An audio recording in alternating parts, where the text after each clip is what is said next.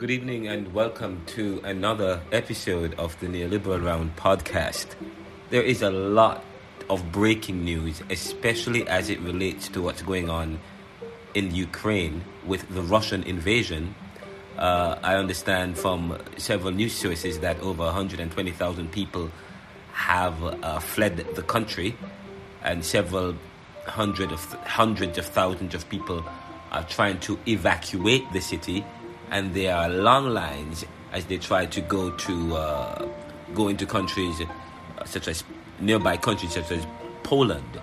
Uh, there, I think part there are other news that's happening as it relates to that news coming in is that um, there are more heavy sanctions on Russia, f- financial sanctions, which would even create more problems for Russia, for the Russian finan- financial sector. I think they are cut off from from uh, doing certain transactions with, with Swiss banks. But what is commendable is that uh, the Ukrainians and their president Zelensky, uh, the, the president has ordered that no male can leave the country, and they have even they are even trying to supply guns to the uh, to to to the residents, to the men, to arm to arm all the citizens or the men there, so that they can stave off or fight off the Russians.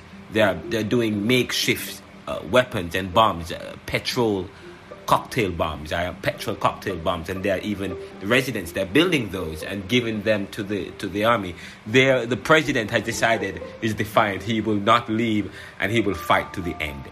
The Ukrainians and the president Zelensky must be commended for their courage and bravery. To be outgunned by Russia and is still able to hold the capital Kiev for a third day. Unlike the cowardice of the Afghanistan officials who fled after a successful coup attempt by the Taliban. And of course, I wrote about this. It was just a few months ago that the Americans were pulling out of Afghanistan after years of years, I believe 20 years of of, of, of, of, of, strategically investing and spending on the Afghanistan against the Taliban and extremists. And as soon as the Americans decided that they would leave, the officials fled the island, that fled the country. And of course, the Taliban is now in charge. But that's not what we're hearing. And I'm going to play something that I just heard from CNN.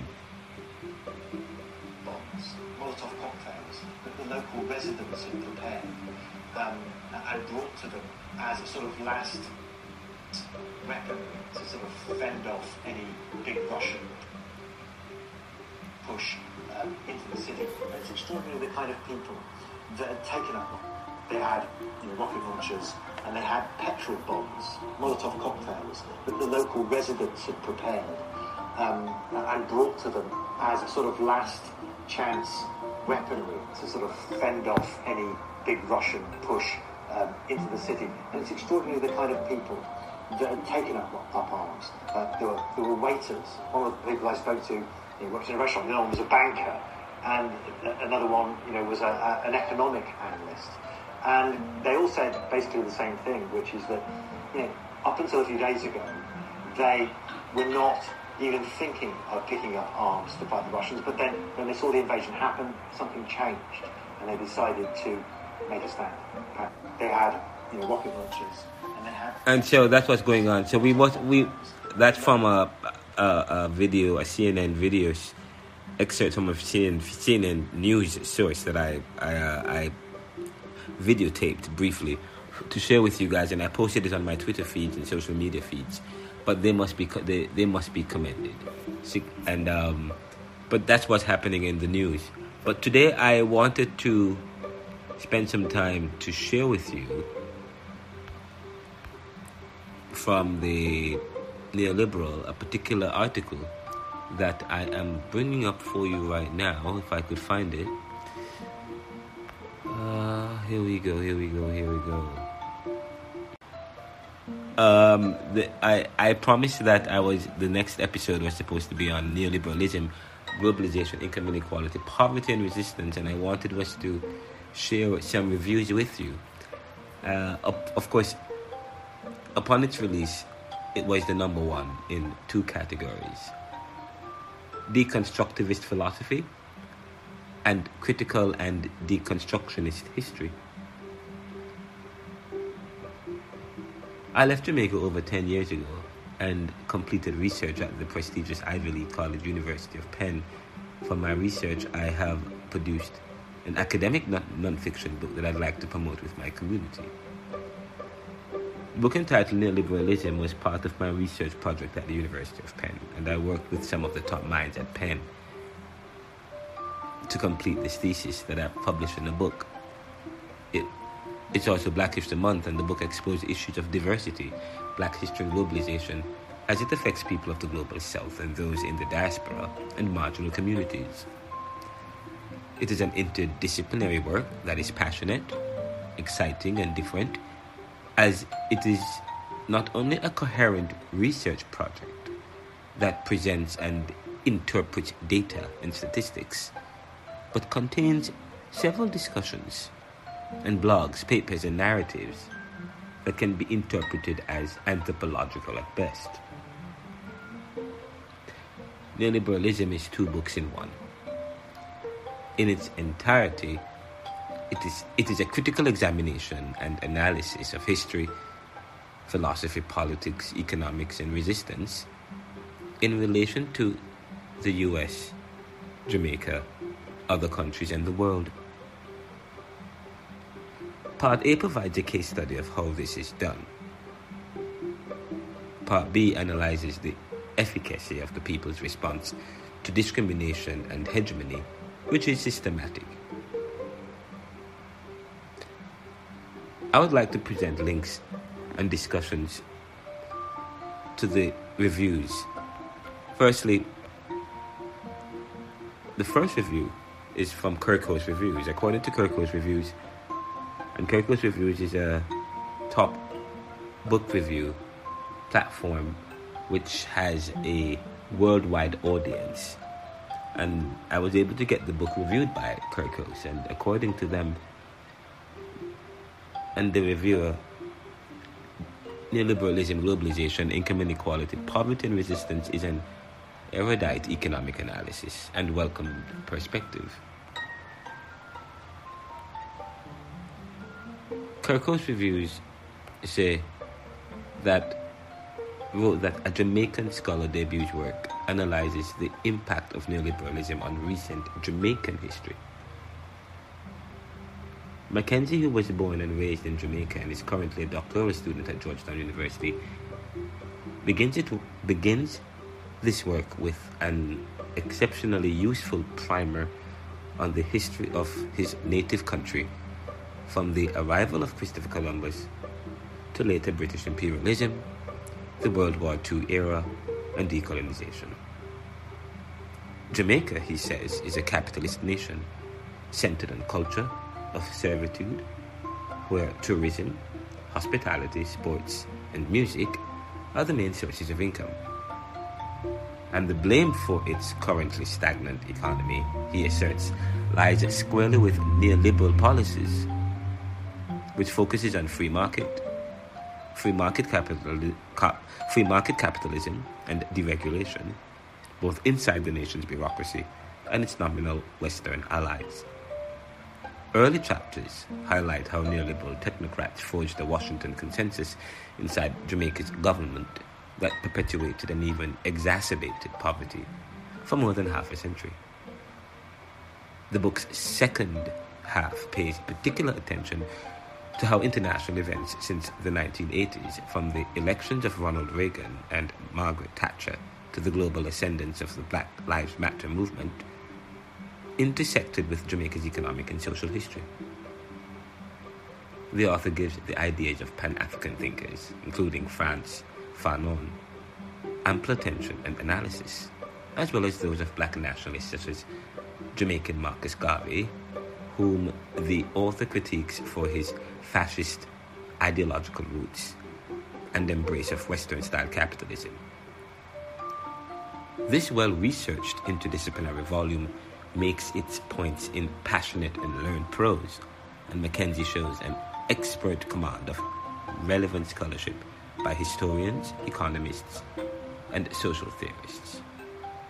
The tour de force narrative unfortunately wanes, wanes in its final chapter, which examines solutions to ne- neoliberalism using references to the 2002 film Dirt, film Dirty Pretty Things. An anticlimactic ending that doesn't meet the high bar set by the previous 10 chapters. Nonetheless, this book as a whole provides an important commentary and critical context on this subject, an erudite analysis of Jamaica's economic history. That review was from Kirkus Review. Uh, the second review comes from online online book clubs, online book club, which describes it as a welcome perspective on the effects of neoliberalism. Now, the online book club also produced uh, the reviewer, Reading Rain, Rain uh, Reading Roses, who is an acclaimed book critic and an affiliate of Amazon Services. Uh, they produced a YouTube video of the review, and I am going to share that with you.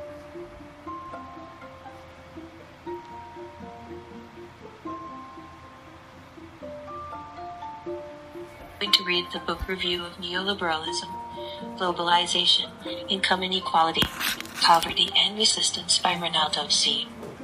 Kenzie. The author, Ronaldo C. McKenzie, in this book, Neoliberalism, Globalization, Income Inequality, Poverty and Resistance, accumulated enough information and revealed how the Jamaican economy had attempted a capitalist economy. The author used Jamaica to uncover the challenges of the Caribbean and Pan Africa. He also discussed the solutions to these problems. With 11 chapters, the author took his readers on a discussion ranging from the evolution of neoliberal structural adjustment in Jamaica to decolonization, neoliberal globalization, and resistance.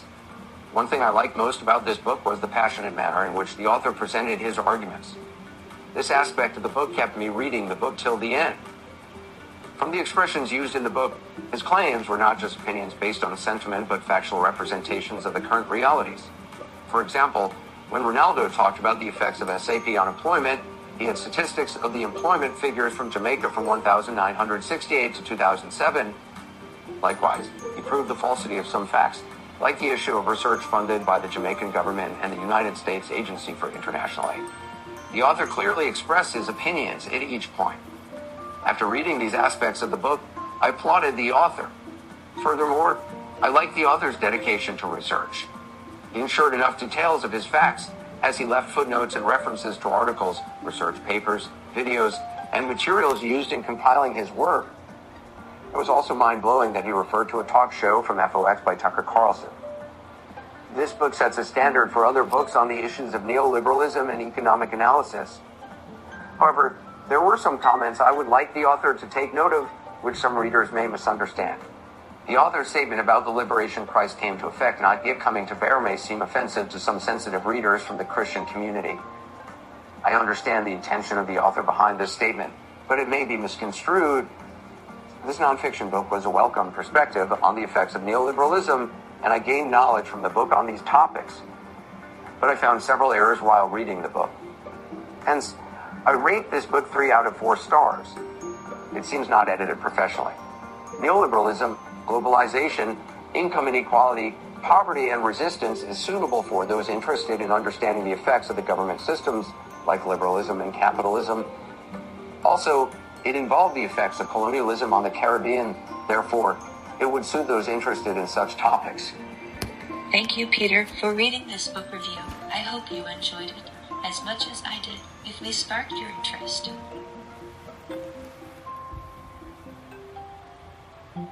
That was uh, online book club reading Rainbow critique critic of the uh, critique review of the book, giving it three out of four stars, which uh, which I guess I need to respond to that. We're doing a revised edition of the book, and we are responding to some of the editorial issues. We have already started some of the editorial re-editorial work, and uh, it is available on Amazon and from Ingram Spark and uh, several other outlets, or you can actually get the book directly from me.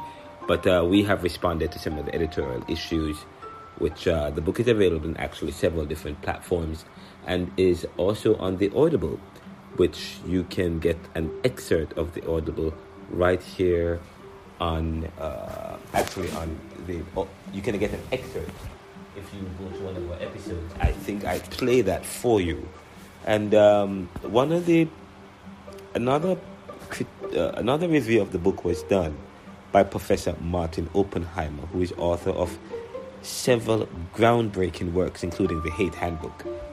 Uh, he's also written State of Modern America, uh, and he's also edited several works. Uh, uh, he's, a, he's, actually professor emeritus at the university, uh, at Rutgers University, and he's retired from University of Pennsylvania. So he wrote that uh, Ronaldo was one of my most interesting students at Penn, whom I've had the pleasure of advising on several theses and works. His book project is really very good. His treatment of black nationalism and Marcus Garvey in the context of the globalized economy is unique and really a brand new interpretation. That's just one of the one of many very interesting points he covers he covers. The thesis is very thorough, very provocative, well argued, and overall more than more than acceptable. Martin Oppenheimer.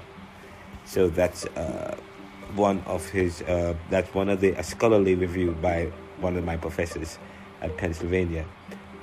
Now, of course, I'd be honored to discuss this book with you in more detail. The book is available in all formats all over the world via Amazon, Barnes & Noble, Kobo. Except in Jamaica and the Caribbean, it's available in various platforms and can be obtained through our Ingram Spark printers, however, and we're having some discussions with some outlets in Jamaica to have the book available there and in other Caribbean islands. We continue to explore issues of power, position, and privilege.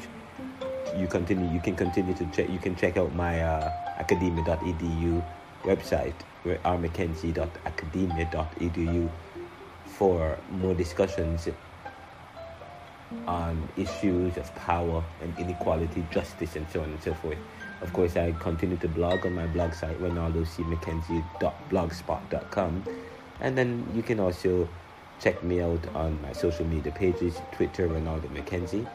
I'm on Facebook as well, Instagram, and, uh, and, uh, and on LinkedIn. I have a website which we are trying to recover the content. We, uh, we and we have recovered some of the content, but we're going to work on the website so that it's more uh, available and accessible and more user friendly and easy to navigate. Uh, we've heard from your comments and we are going to respond to them. But thank you so much for your support and share this uh, podcast with your friends and continue to let us know how we're doing. Have a great day.